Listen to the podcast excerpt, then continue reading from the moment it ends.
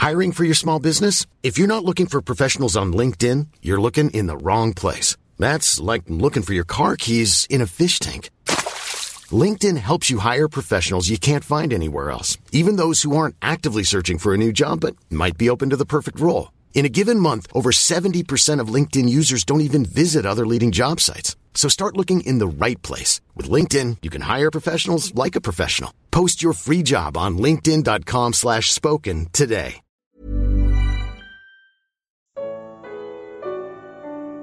Israel não é igreja. Evangelho de Marcos. Comentário de Mari Persona.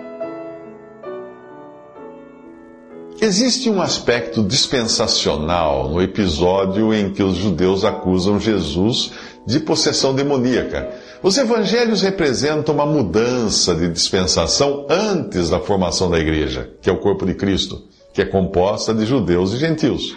Mas primeiro Israel deveria rejeitar o Messias, que veio para o que era seu, mas os seus não o receberam, como fala em João capítulo 1, versículo 11. Essa rejeição é vista aqui nos líderes religiosos da nação de Israel e, como consequência, Deus deve colocar Israel à parte para tratar com a igreja. No outro evangelho, Jesus fala do triste resultado que teve a sua interação com o seu povo. Ele diz: se eu não tivesse vindo e lhes falado, não, ter, não seriam culpados de pecado. Agora, contudo, eles não têm desculpa para o seu pecado. Aquele que me odeia também odeia o meu Pai. Se eu não tivesse realizado no meio deles obras que ninguém mais fez, eles não seriam culpados de pecado. Mas agora eles as viram e odiaram a mim e a meu Pai. Mas isto aconteceu para se cumprir o que está escrito na lei deles: odiaram-me sem razão. Isso está em João capítulo 15, versículos 22 ao 24. A falta de entendimento da verdade dispensacional leva muitos cristãos a adotarem na sua adoração costumes judaicos, como templos, clérigos, dízimos, candelabros e uma série de coisas. Consideram a igreja uma continuação de Israel e como se fosse herdeira das mesmas promessas terrenas de prosperidade que foram feitas àquele povo, ao povo de Israel. Mas a igreja nada tem a ver com Israel, porque é um mistério que durante as épocas passadas foi mantido oculto em Deus, como fala Efésios 3:9. E tampouco ela tem sua esperança na terra, como Israel. Mas a igreja foi abençoada com todas as bênçãos espirituais nas regiões celestiais em Cristo. Efésios 1:3. O destino da igreja não é viver aqui na terra, porque a nossa cidadania está nos céus, de onde esperamos ansiosamente um Salvador, o Senhor Jesus Cristo. Como fala em Filipenses 3:20. Paulo explica assim: Israel experimentou o endurecimento em parte até que chegasse a plenitude dos gentios. E assim todo Israel será salvo, como está escrito: virá de Sião o redentor que desviará de Jacó a impiedade. E esta é a minha aliança com eles quando eu remover os seus pecados. Quanto ao evangelho, eles são inimigos por causa de vocês, mas quanto à eleição, são amados por causa dos patriarcas, pois os dons e o chamado de Deus são irrevogáveis. Romanos 11, 25 a 29. Esse endurecimento em parte, ou obscurir, ficar cegos em parte, é só até que chegasse a plenitude dos gentios mostrando um período de tempo definido que termina com os últimos gentios sendo acrescentados ao corpo de Cristo, que é a igreja. Então virá de Sião o Redentor para salvar Israel e estabelecer um reino de mil anos na terra. Então chegaram a mãe e os irmãos de Jesus, e ficando do lado de fora, mandaram alguém chamá-lo. Havia muita gente assentada ao seu redor, e lhe disseram: Tua mãe e teus irmãos estão lá fora e te procuram.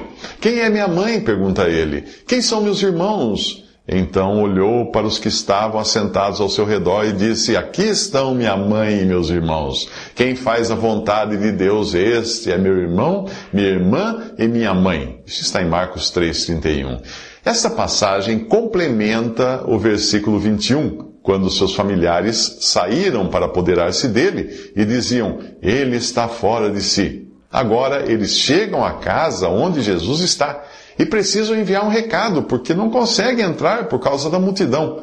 Esses irmãos não são primos de Jesus, mas são filhos de Maria. Todavia, não é esta aqui a razão desta passagem, a finalidade desse, da passagem neste contexto. Você já sabe que os líderes judeus tinham rejeitado a Jesus. E a sua família também o chamou de insano. Portanto, agora ele irá desfazer os seus laços, não apenas com o povo de Israel, mas também com os seus familiares, seus laços naturais. Aqui não se trata de Jesus faltar com respeito à sua mãe, mas sim de enviar uma mensagem clara a todo aquele que deseja segui-lo. A partir de agora, ele caminharia sem os vínculos naturais e também aqueles vínculos com Israel como nação. Mais tarde, ele instruiria os seus discípulos sobre a posição marginal que eles ocupariam num mundo que rejeitou o seu Senhor.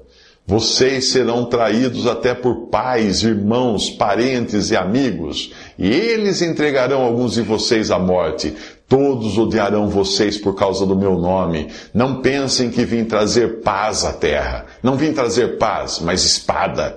Pois vim para fazer que o homem fique contra o seu pai a filha contra sua mãe, a nora contra sua sogra, os inimigos do homem serão os da sua própria família. Quem ama seu pai ou sua mãe mais do que a mim, não é digno de mim. Quem ama seu filho ou sua filha mais do que a mim, não é digno de mim. Se alguém vem a mim e ama o seu pai, sua mãe, sua mulher, seus filhos, seus irmãos e irmãs e até sua própria vida, mais do que a mim, não pode ser meu discípulo. João 21, 16 a 17, Lucas 14, 26 e Mateus 10, 34 a 37. Você percebe como as tentativas de pacificação do mundo estão na contramão do que Jesus falou? E se você acha falta de amor, amar Ele mais que a seus filhos e cônjuge, então é porque você não prestou atenção quando ele disse que você não deve amar nem a sua própria vida mais que Jesus.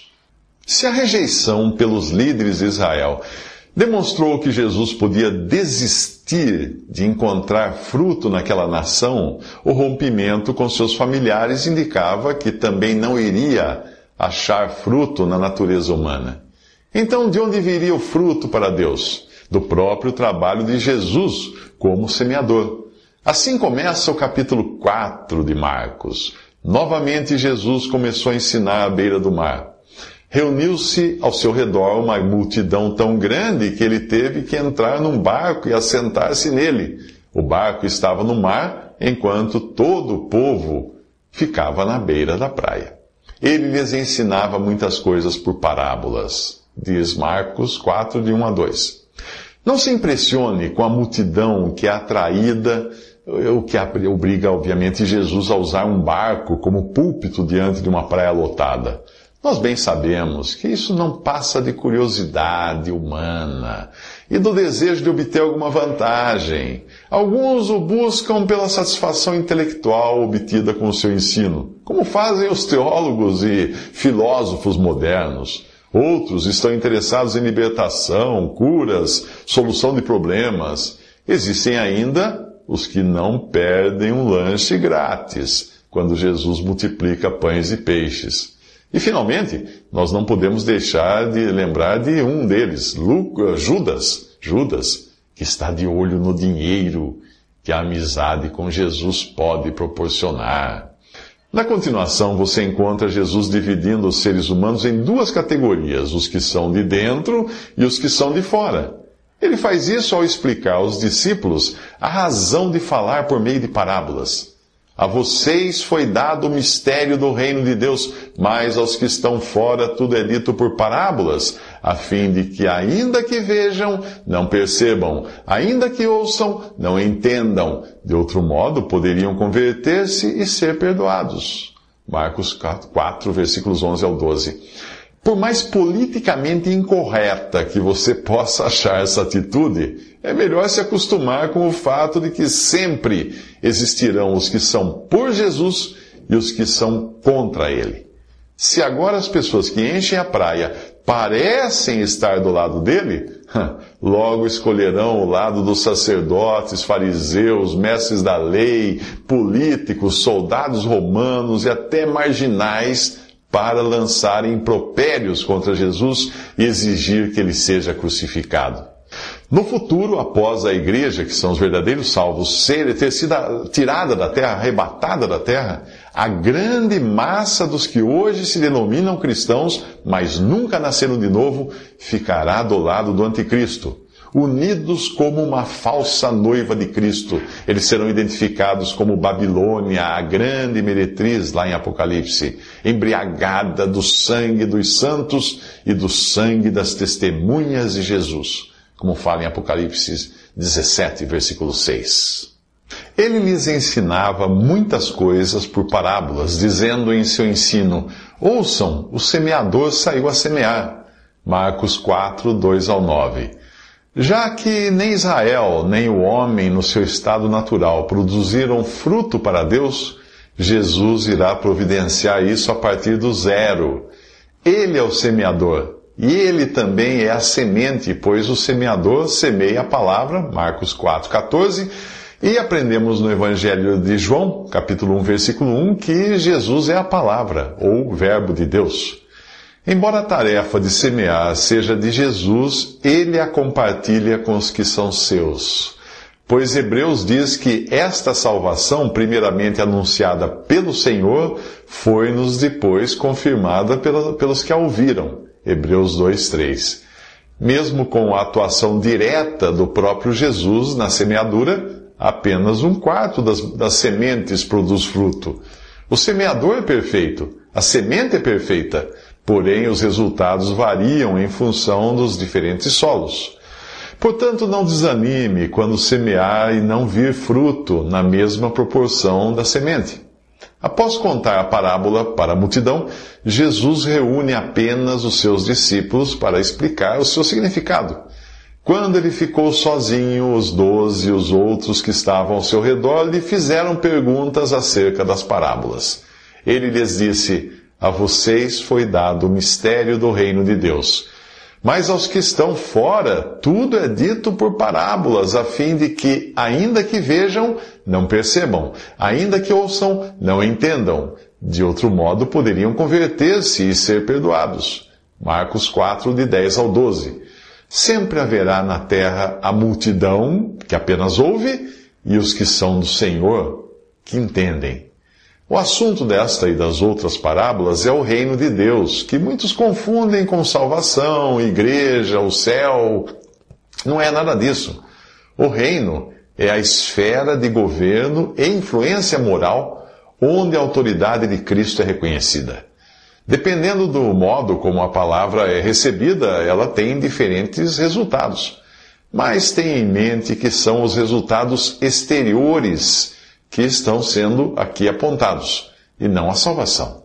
Se fosse a salvação, alguém poderia dizer que é possível uns serem mais salvos do que outros, porque o resultado ou fruto dessa semeadura, no final, ele difere em, em resultados, em quantidades, dependendo do solo. Pense no reino de Deus como um batalhão, um batalhão de soldados. Por fora parecem todos iguais, mas existia um inimigo infiltrado ali, fazendo-se passar por soldado, o que ele parece ser não é suficiente para revelar o que existe realmente debaixo da farda. Apenas Deus é capaz de julgar o solo e o fruto. Quer um exemplo? Veja a cristandade hoje e pense naquele ditado popular: por fora, bela viola, por dentro, pão bolorento. Aí você vai entender o aspecto visível do reino de Deus.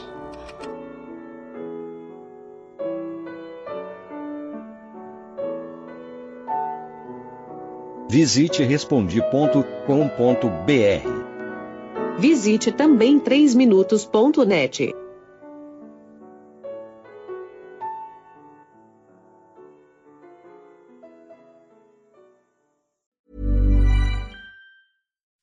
When it comes to clothes, having pieces that you can wear anywhere is a must. That's why American Giant makes clothing that fits your life seamlessly, with quality you have to feel to believe. Whether you're stocking up for any weather or picking up a special gift, you'll find an impressive selection of staples to choose from. So whether you're on the hunt for a heavyweight hoodie, a fleece jacket, or a hardworking pair of warm sweatpants, American Giant has what you're looking for.